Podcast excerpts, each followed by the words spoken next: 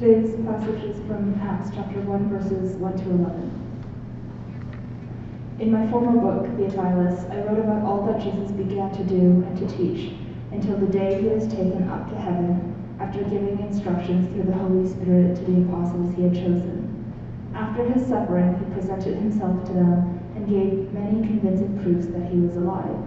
He appeared to them over a period of forty days and spoke about the kingdom of God.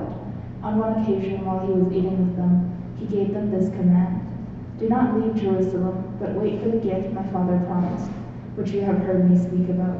For John baptized with water, but in a few days you will be baptized with the Holy Spirit.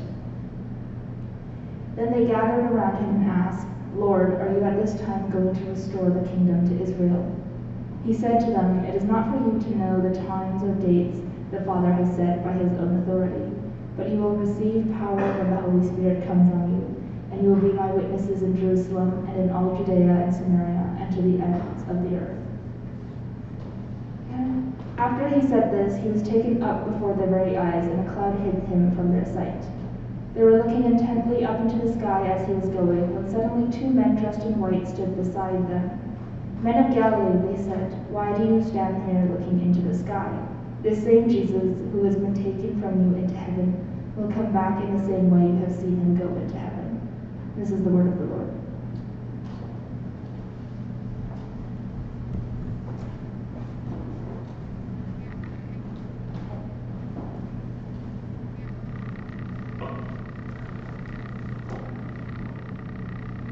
all over the place this morning. Don't be so scrambled. You'll feel okay, don't be scrambled. Thank you for your encouragement. I'm not sure what you said, but that's Don't be, don't pressure yourself too much. Oh. We good? You hear me? You okay? Perfect. Okay, Happy New Year. Happy New Year to you, church. It's been quite a, a year last year, 2021, with everything that we've gone through. I heard and I saw a few memes going to 2022 that it's really 2020 part two. I really pray, no matter what it is that we go through, uh, that we will continue strong in the faith, no matter what happens. Uh, that it's the same God that's brought us through every each and every single year. That He's constant through it all, and that He is He is uh, good. Uh, so uh, we are starting a new series uh, today, the Book of Acts, calling it the Gospel in Motion, and we'll explain a little bit in a little bit why that is. And this series, we the, the book, the whole book is about trusting in God, and about following God and trusting in the Spirit and listening uh, to Him. So we planned for this set uh, for this series to go for at least half a year. We'll see, maybe shorter, maybe longer. I have no we'll see what happens as God, God speaks. You're like, that's a long time that going to spend in, in this book. And there's a reason why, because there's a lot of really good, good theological truths in here of what it means to be the church, what it means to be a disciple. What do we do after we heard the teaching of Jesus? What do we do with what we've heard and learned? That this is what happens to the church, that the gospel is in motion, that it moves forward, and that it bursts forth from that place in Israel, in Jerusalem on, on that day.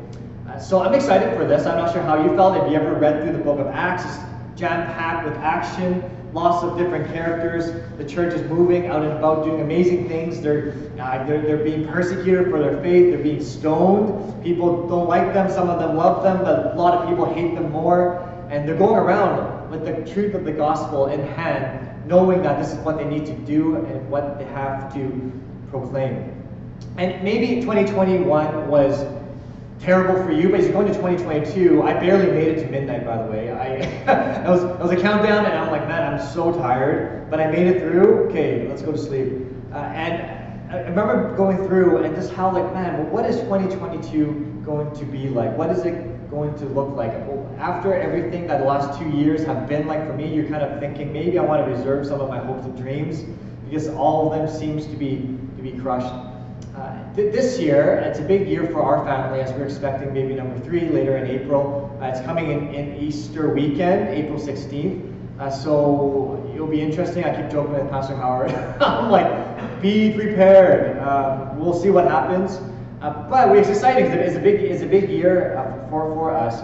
But I think back to when we had our first uh, with Cohen and being a new parent, being a new dad, I still don't really know what I'm doing uh, most of the time, but learning, I remember Jess's water breaking middle, early in the morning, and she's like so calm. She comes over to the bed and just looks, wakes me up, she's like, Doug, don't panic. I'm like, okay, you don't never start the day waking up someone with those words, don't panic. And I knew right away what that meant. I grabbed the go bag and I ran to the car, and Jess is like, you know, waddling around, like, because you know, um, the hospital, you know, the whole, she knows what to expect and whatnot. Uh, she's like, I haven't had contractions yet, so it should be fine. The doctor said uh, we should grab something to eat before we go to the hospital. So on the way to the hospital, we stopped at Angel Cafe. Uh, even though her water broke, and we're out Angel Cafe 47th and um, and Fraser there, and uh, not 47th, 43rd, 43rd and Fraser, uh, and we're eating breakfast. And Jess is like, you're not eating. I'm like, how can you eat?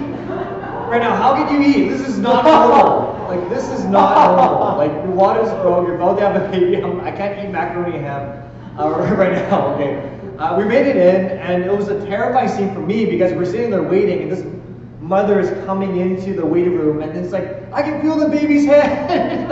I'm just sitting there, this is freaking out. I'm like, this is not normal. Like, this is not what's supposed to be. And the doctor saw us, and uh, uh, talked to Jess, like, have you had any contractions yet? No. It's like, well, you have 24 hours uh, before we should start inducing you uh, because the baby's exposed and uh, you might get infection. So go back home and wait. That was the instructions. I was like, this is driving home. I was silent. I was sitting at home in silence. like, I, you know, anytime, right? What's going to happen? I'm just sitting there on edge, just, just waiting until we went back the next morning. And yes, Jess was induced, and, you know, and Cohen uh, came later that day. But I remember the doctor saying, wait, wait. I was like, wait, what, what am I waiting for? I'm sitting there waiting. And I'm like, now what? What exactly am I waiting for? And why I bring up that story, it's because the apostles in that day were received the very similar instructions of just wait.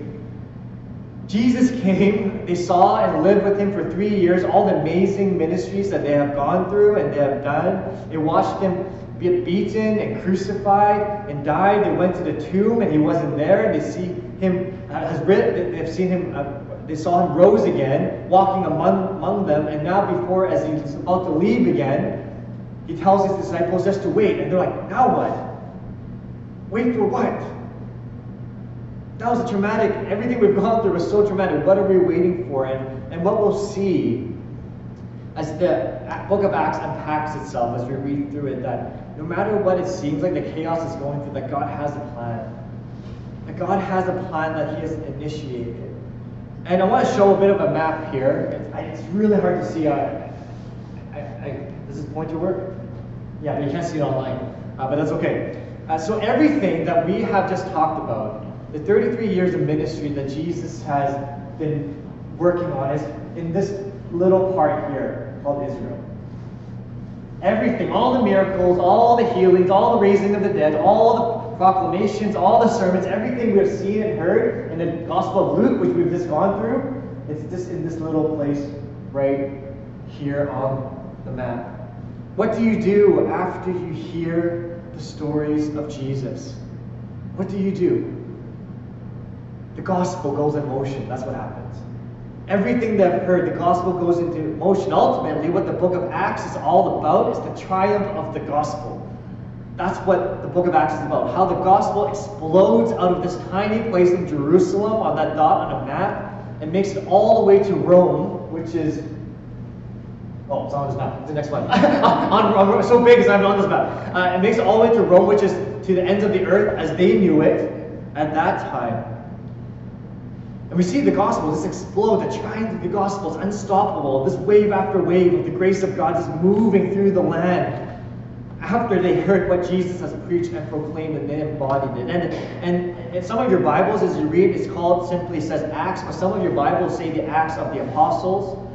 And that's true. That is the apostles that are sent forth. It's their Acts. But that title doesn't perfectly encapsulate everything that's going on because it's not just the apostles that are acting, it's, it's God it's God acting through the apostles. Some, so some have suggested that this book should be called the Acts of the Holy Spirit. Uh, that is the Holy Spirit that's moving. And though the Holy Spirit is God, it doesn't mention Jesus or God the Father as well, because all of them, the Trinity, are working perfectly in unity as the gospel is being proclaimed. And here throughout this whole series, I'm leaning heavily on Darrell Bock's commentary on the book of Acts. And he has a super long title for what he calls Acts. Bock calls it this The Acts of the Sovereign God through the Lord Messiah Jesus by his Spirit on behalf of the Way. Uh, the Way meaning the church.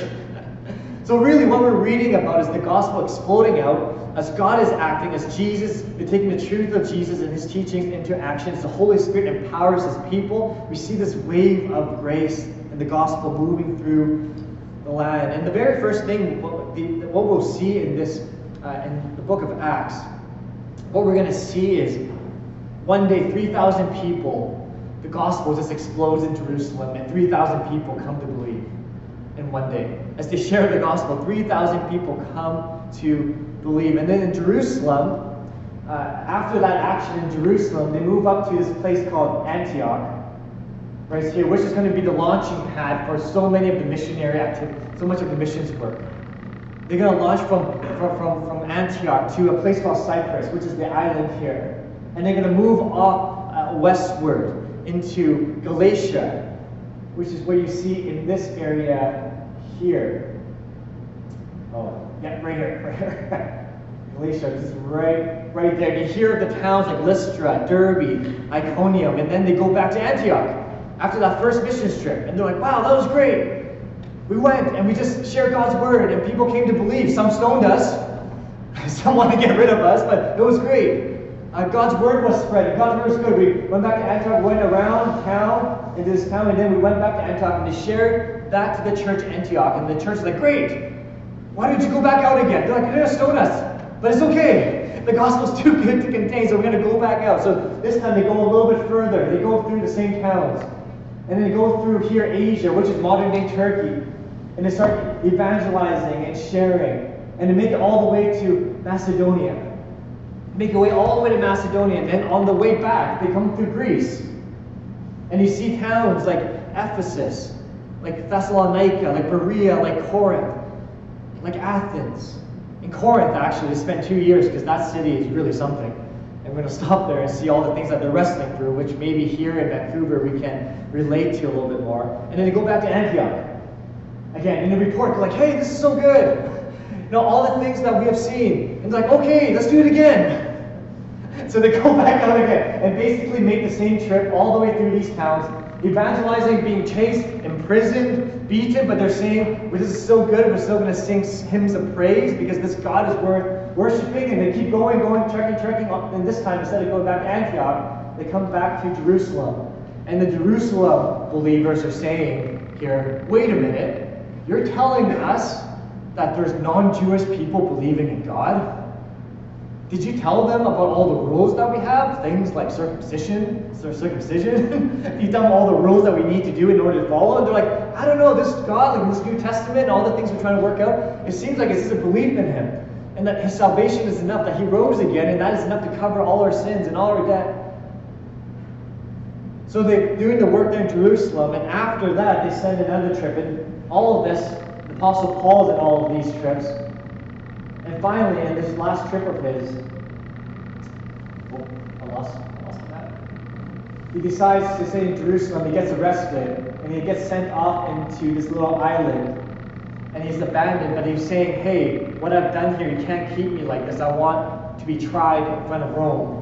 You can't keep me because of the gospel here. I want to be tried in front of Rome, which at that time was the ends of the earth. So he makes this dramatic trip all the way across, past Cyprus, past Rome, into Crete, shipwrecks on Malta, in Sicily, where he battles some snakes. Uh, we'll see what's going to happen there. And it makes all the way up to Rome, which is where chapter 28, Acts 28 ends off. Okay. this is the explosion of the gospel, guys. This is what happens when you hear and embody and believe the words of Jesus. The gospel explodes. What we're about to see is 30 years of ministry of the church post Jesus. Seven, the, the, missionaries, the, the apostles travel 17,500 kilometers by foot, some, some by ship, by foot. What happened after Jesus? They visited 32 countries, 54 cities, nine islands, speak to 95 leaders who are mentioned by name and title and authority. When you believe and embody the gospel, it changes everything in you. And the gospel explodes from that tiny dot in Jerusalem that day. And as we go through Acts chapter 1, 1 to 11, the hope I have for us today is this that the birth of the church is powered by proof and the promises of Jesus. The birth of the church is powered by the proof and the promises of Jesus. That in that moment where Jesus resurrected and walked among them and then ascends into heaven, which, was, which we're about to read today, that everything changes, that the apostles hang on every single word of Jesus. The gospel explodes from that place, that we see the gospel in motion. And I'm hoping that will encourage us here today in 2022 as we go forward, the gospel will burst forth from us. Whatever it is, whatever context you find yourself in, whatever work you're in, whatever school you have, whatever relationships you have, that you can be powered by the proof and the promises of Jesus that was true then and still true today. Verse 1 in my former book, which is part 1 was the Gospel of Luke. So part 2, which is Dr. Luke writing again, this is part 2. Luke Acts were commonly read together. My former book, Theophilus, which means friend of God or beloved by God, which we don't really fully know who he is, but some thought and, and believed that he funded the projects, the writing, he funded the church, he was a wealthy man, he was an influential man in that time. I wrote about all that Jesus began to do and to teach until the day he was taken up to heaven and after giving instructions through the Holy Spirit to the apostles he had chosen. After his suffering, he presented himself to them and gave them many convincing proofs that he was alive. He appeared to them over a period of 40 days and spoke about the kingdom of God. I love this Jesus presented himself to them, to the apostles, and to the disciples, and to the followers, and gave them many convincing proofs. And point number one for us this morning is this the birth of the church is grounded in the proof of the resurrection. The birth of the church is grounded in the proof of the resurrection. I love how Jesus didn't just provide proof, but it was convincing proof. He walked among them for 40 days after the resurrection, after he's been crucified. He's walking around. It wasn't just to a few people, but it was to crowds of people that saw him. He was eating with them, drinking with them, uh, having meals uh, with them, teaching them. And they saw them, and seeing is important. I, have shared the story before where Duncan came back from school, my brother came back to school one day. He was like, hey, Doug, there's a coyote roaming in the neighborhood. And I was like, yeah, yeah, yeah, you know, ooh, coyote, you know, kind of mocking him, making fun of him. And after, I can't remember where we're going. We got in the car, we drove off, and I was still going and mocking him. Ooh, you know, coyote. And then he's like, there it is. I was driving, made a right corner, and a coyote was standing right in the middle of the street. I was silent. Seeing, it's different. Jesus appeared. Jesus appeared in front of them. People were like, hey, Jesus rose again. people were like, ooh, you know, like, oh, there he is. Walking, eating, drinking, laughing with them. And for many of us, the birth of our spiritual lives, the birth of the church, the birth of our spiritual life begins by believing and looking at Jesus and believing he is really who he says he is The convincing proofs, and God has that. He, he provides that. Maybe we can point to the Bible as a document that's been scrutinized to many that points to this Jesus and the Word of God. I love one commentator says it this way every time I read the Word of God, I know it is the voice of God. That it is God is speaking to us. That as you read it, have those moments where Jesus is speaking to you, that Jesus is alive and real, and it points to this Christ. And maybe we can point to the testimonies of the millions of Christians around the world that believe in this Jesus, who have stories to share, stories upon stories of how God has changed them, how they've encountered this Jesus, how Jesus is giving them this hope and this life, how the Holy Spirit has empowered them to do things that they didn't think they could do. Maybe you can point to moments in your own life where you look back and you're like, that was a God moment. That was nothing that I could have done. The person that I met, the people that I'm with, the situation that I'm, I'm in, that it was purely God. The birth of the, the birth of the church is grounded in the proof of the resurrection because everything hinges on the resurrection. At that point forward, the wave of the gospel exploded to the ends of the world. And we're going to see that. We're going to see that uh, through the rest of the book of Acts. Verse 8 On one occasion, while he was eating with them, he gave them this command Do not leave Jerusalem, but wait. Do not leave Jerusalem, but wait for the gift my Father promised, which you have heard me speak about. For John baptized with water, but in a few days you will be baptized with the Holy Spirit. Then they gathered around him and asked him, Lord, are you at this time going to restore the kingdom to Israel? They still didn't quite understand. They still thought he was going to come bringing a physical army to come and to uh, go into the ends of the earth. And he's like, You don't get it, guys, because you guys are the army.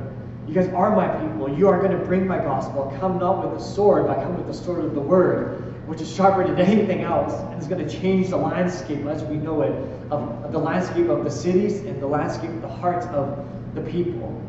Verse 7, he said to them, It is not for you to know the times or dates that the Father set by his own authority, but you will receive power when the Holy Spirit comes on you, and you will be my witnesses in Jerusalem, in all Judea and Samaria, and to the ends of the earth. Before the disciples were to go, they had to wait They had to wait. Wait in that place, wait for more instruction, wait to see what happens next. The instructions were to do not leave, but wait. Wait for what? We get that right in verse 8. Wait for the Spirit. Wait for the Holy Spirit. And as disciples, you, you won't know the times and the dates of what's going to happen next. We don't know what's going to happen the moment we step out from this place. But what we do know, what God promises for us, is that we will receive the Holy Spirit, who is also God Himself. Though we don't know what's going to happen to us, though we don't know what's going to happen the moment we walk out of this door, though we don't know what's going to happen tomorrow, we can have something even better than knowing what's going to happen to us. We can have the presence of God Himself. We can have the presence and the power of God Himself dwelling inside of us. The birth of the church is powered by the Holy Spirit, as you see right here, chapter 1. As the church is waiting, as the church is waiting for, for, uh, for the Holy Spirit to come, and before they do all these amazing things, the explosion of the gospel, the birth of the church, is, is the promise is here that they will be powered by the Holy Spirit. It won't be their own actions, it won't be their own efforts, that despite their fears, despite their shortcomings, the power of the Holy Spirit will come through them and, and act. Now, take, I'll need to take a moment here, and this is not doing it justice. But what is the Holy Spirit? If some of you haven't heard this before. And for some of us that have, it's good to know and to be reminded of it anyway. The Holy Spirit is not a what, but who. Holy Spirit is a person. The Spirit, we see in various passages, the Spirit speaks, the Spirit teaches, the Spirit helps us to make decisions, the Spirit is grieved, has emotions. The Spirit uh, reminds us of what is God's truth. The Spirit is a person. In the same way that we speak to one another, the Spirit speaks to us, and we could hear Him speak words of truth. The Holy Spirit is personal. John 14, 26, the Holy Spirit is what? Is our helper. He's, he's right beside us. He knows us. He knows what we need. He knows our shortcomings. He knows our weaknesses. He doesn't speak to us from far away, but he speaks to us in a very personal way, in a voice that we can recognize. The Holy Spirit is a gift. We read that just in this passage here. But it's a gift, meaning that has to be received. That God wants to give us the gift of the Spirit to, to, to live in power, to be able to make decisions that are holy and godly, to be filled with godly wisdom. God wants to give us these the gift of the Holy Spirit, but we need to receive the Spirit. The Holy Spirit grows us spiritually. Galatians 5 22 to 23. But the fruit of the Spirit is what? Is love, joy, peace, forbearance, kindness, goodness, faithfulness, gentleness, and self control. Against such things there is no law. That we know the Holy Spirit helps us to grow spiritually. That when we have the Spirit, we grow in all these aspects. We move forward in all these aspects. The Holy Spirit glorifies God through us. That ultimately, why we have the Holy Spirit is not for the sake of our own benefit. It's like, yay, I have the Spirit in me. You know, that's great. Like, yes, that is great. But why God gives us the Holy Spirit is not just for our own edification and holiness and sanctification, but it's for the sake of the church. It's for the sake of our community here. It's for the sake of the church global, capital C church. That the Holy Spirit glorifies God for us. That when we go out and act in power, it's not glory to us, but it's glory to God the Father. The Spirit that's acting through us. John 16, 14. He will glorify me because it is from me that he will receive what he will make known to you. That's one of the roles of the Spirit, is to glorify God the Father. But lastly, which pierces my heart maybe the most out of all this, is the Holy Spirit can be ignored. That though we can listen to the Spirit, though He's teaching us and giving us wisdom and guidance, and He, he is uh, joining us together and, uh, and, and, and giving us a picture of what it looks like to glorify God, that the Holy Spirit can be ignored because God gives us a choice. God gives us the ability to listen and to choose. Ephesians 4:32 to uh, 30 to 32. It's, the Apostle, Apostle Paul speaks about grieving the Holy Spirit. And part of grieving the Holy Spirit has to do with not listening and rebuking and, and rejecting the Spirit. You see, ultimately, God gave us the Holy Spirit. As we read in this passage right here, God gave us the Holy Spirit so that we can be His witnesses. All of this is what the apostles, apostles were waiting for so that they could go and be empowered and to be the witnesses of the gospel from Judea and Samaria to the ends of the earth. In other words, for them, as everything that they knew it, at every location, every place, to the ends of the earth. You've thought of, have you ever thought about what that means for you, the ends of the earth? You're like, man, where? What does that mean for me? Judea, Samaria, okay, Judea, like you know, my, my, just within my vicinity. Samaria, maybe that's I don't know, Langley, nothing against Langley, or Abbotsford, or Hope and beyond. I don't know, like maybe province of BC, Western Canada. You you define it as you want, but where's the ends of the earth for you? Ends of the earth for me. Firstly, in this passage here, we see that the ends of the earth is talking about a real place and a real people. It's not just metaphorical. It's actually a real place, not just metaphorical, but literal. It means to bring the gospel to all places, to all people in all places. Uh, Schnabel, he's a German evangelical theologian. He says this, I'm going to try my German, it's not very good. Die Mission der Junge ins Weltmission. Pretty good, right? Uh, you don't know otherwise anyway. Uh, but what it means is this. The mission of the disciples is world missions. The mission of the disciples is world missions. There's no such thing as overseas missions and local missions. All missions is missions. All missions is world missions. Your mission is to go to the ends of the earth. That's the attitude.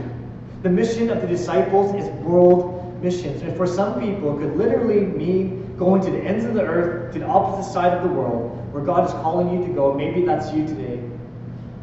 With the world coming to us here in Vancouver and wherever it is that you're living, the ends of the earth could be literally your neighbor. Literally, literally your neighbor. Could be your coworker, could be your classmate, could be the person that's walking, that walks past you on the street.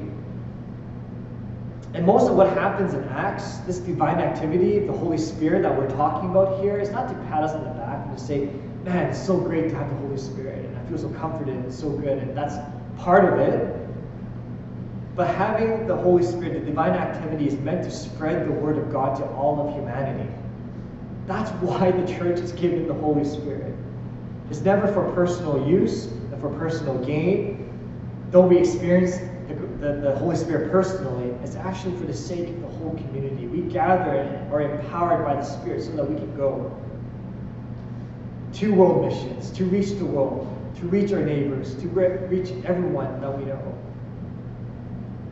As Darrell Bock says this way, Luke emphasizes what the Spirit does for the community more than what the Spirit does in each believer. What you see through the gospel, uh, through the uh, book of Acts, as the Spirit acts, it's not just for personal gain, but it's actually what God does through the Spirit for the whole community, for the whole church, for the whole city, for the whole area. That's what we're going to see. Verse 9 After he said this, he was taken up before their very eyes, and a cloud hid him from their sight. They were looking intently up into the sky as he was going, when suddenly two men dressed in white stood there, uh, stood beside them. Men of Galilee, they said, why do you stand here looking into the sky? This same Jesus, who has been taken from you into heaven, will come back in the same way you have seen him go into heaven. I imagine the disciples just with their mouths open while watching Jesus ascend uh, into heaven. It's like my grade eight, in grade eight, one of the PE teachers, I don't know what I was doing. I was standing there waiting for class to be off, and apparently my mouth was open. And my, that PE teacher said to me, Douglas, what are you doing? Just trying to catch flies? Uh, I imagine that's what the, that's what I imagine the angels kind of saying, the men dressed in white, uh, looking at the like, what are you doing? Close your mouth, come on, let's go. You know, there's work to be done. Uh, we have to wait, but there's work to be done. Uh, let's go. Let's go go back and, and sit and to wait and to pray and to seek the Lord's will. You see, the motivation for the church, for the church to go, starts from this is the promise that Jesus will come back. Because we read there right in the very end of verse 11 that this same Jesus who has taken from you into heaven will come back. That's the promise we get as disciples. Will come back in the same way you have seen him going to heaven. What does what are the men in white saying there? That what Jesus is the way he goes up in that you know spiritual elevator. I'm not sure how it looked like at that moment. He'll come back down in the same method. Like I don't think that's the point. Right? He's like, oh, you stand here and wait for him. He's gonna come back in the exact same location. No, that's not the point. The point is he will come back. The point is the way that he left right now, he will come back. In the same way that Jesus left, he also will come back. And the focus isn't so much on how he will come back, but the focus is he will come back. And I think for us, in 2022, that ought to hit us hard here today because some of us have forgotten that. The world has numbed us this thinking today is it, and our lives are it, and we forget that this Jesus will come back, and we will be held accountable, and that we're meant to be stewards and managers of His resources and His gifts that He's given us. He's going to ask us, hey, I gave you all these gifts. I empowered you with the Spirit. What have you been doing with them? I gave you the gift to, to share the gospel. I Have you been sharing?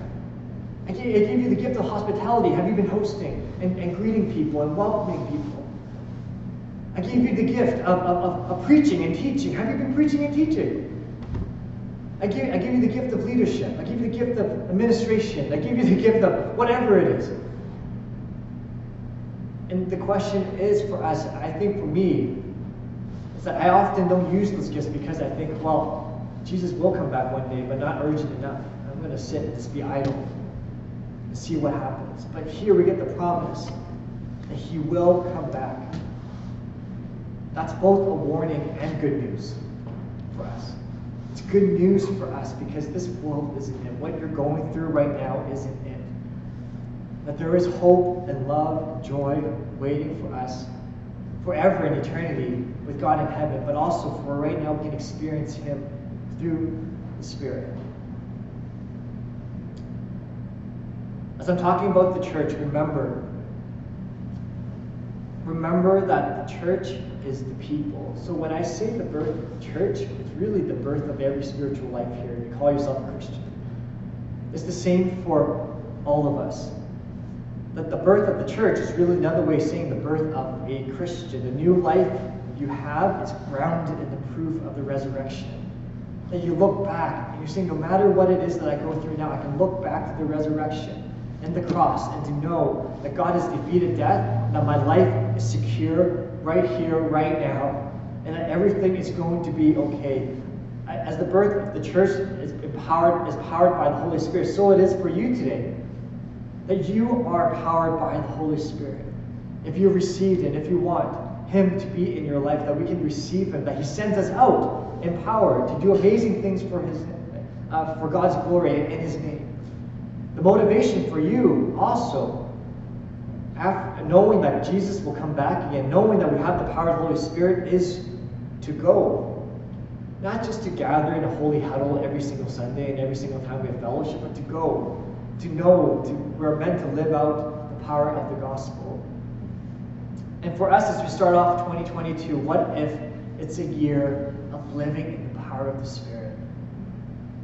Like, what if that's the year that for us as a church, living in the power of the Spirit, maybe it's to grow in the fruits of the Spirit, to live with more joy this year, to live with more joy, joy more peace, more kindness, more hope, more gentleness, more self control. Maybe it's loving your family more, caring for your family a little bit more, being more patient. Maybe it's taking up the roles that God has given you and provided for you. I've challenged us with this before. What's that one word you want to live out this year? Or one phrase? This year, maybe for you, it is living in the power of the Spirit.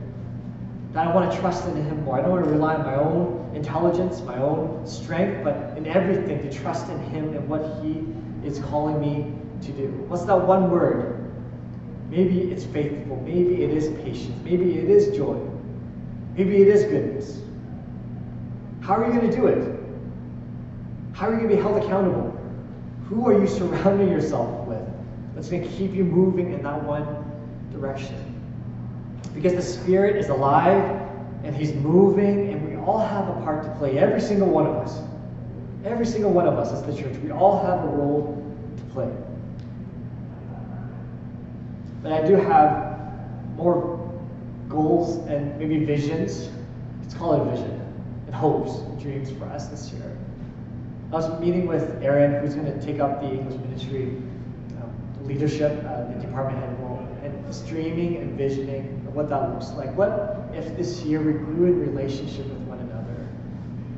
Like, what if we actually got to know each other as a church? Now, one of our challenges as a church that we act, for me, we act like we're bigger than we are, but what if we come with to each other with more vulnerability, with more authenticity, with more intimacy? It's not about being polished. It's not about having everything perfect. It's about trusting in the Spirit and coming a little bit more, uh, uh, coming a little bit raw, more raw with one another, and building an authenticity, building up a relationship. Imagine having a coffee or a Zoom call or a meal with 10 people in our church that you haven't had that with before. It's not a whole lot. We average 60 or 70 people, right? So 10, I don't know. It's not that many. That's quite a big number of the congregation members.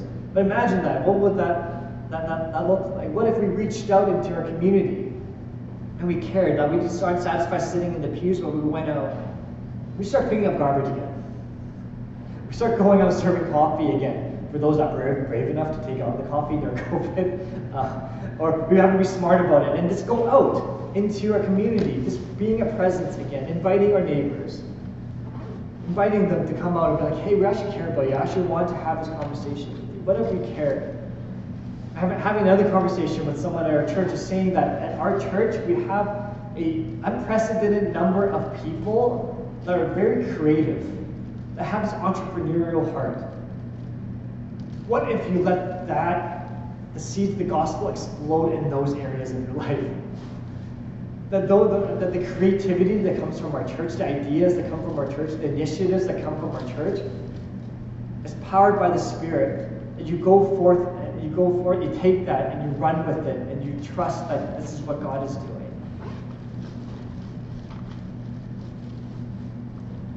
This year, don't let it be just another year. As we start off, may it be a year the gospel goes in motion. And maybe you're doing that already, that's good. Keep going.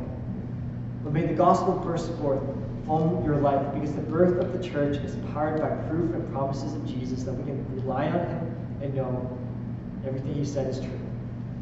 Let's pray, Father. Today at this moment, we come before you and we acknowledge, God, that you're good, that you're God. And at the beginning of the church, we see, Lord, how the gospel exploded from that place, from that tiny place, God, on the cross, where you died and you rose again.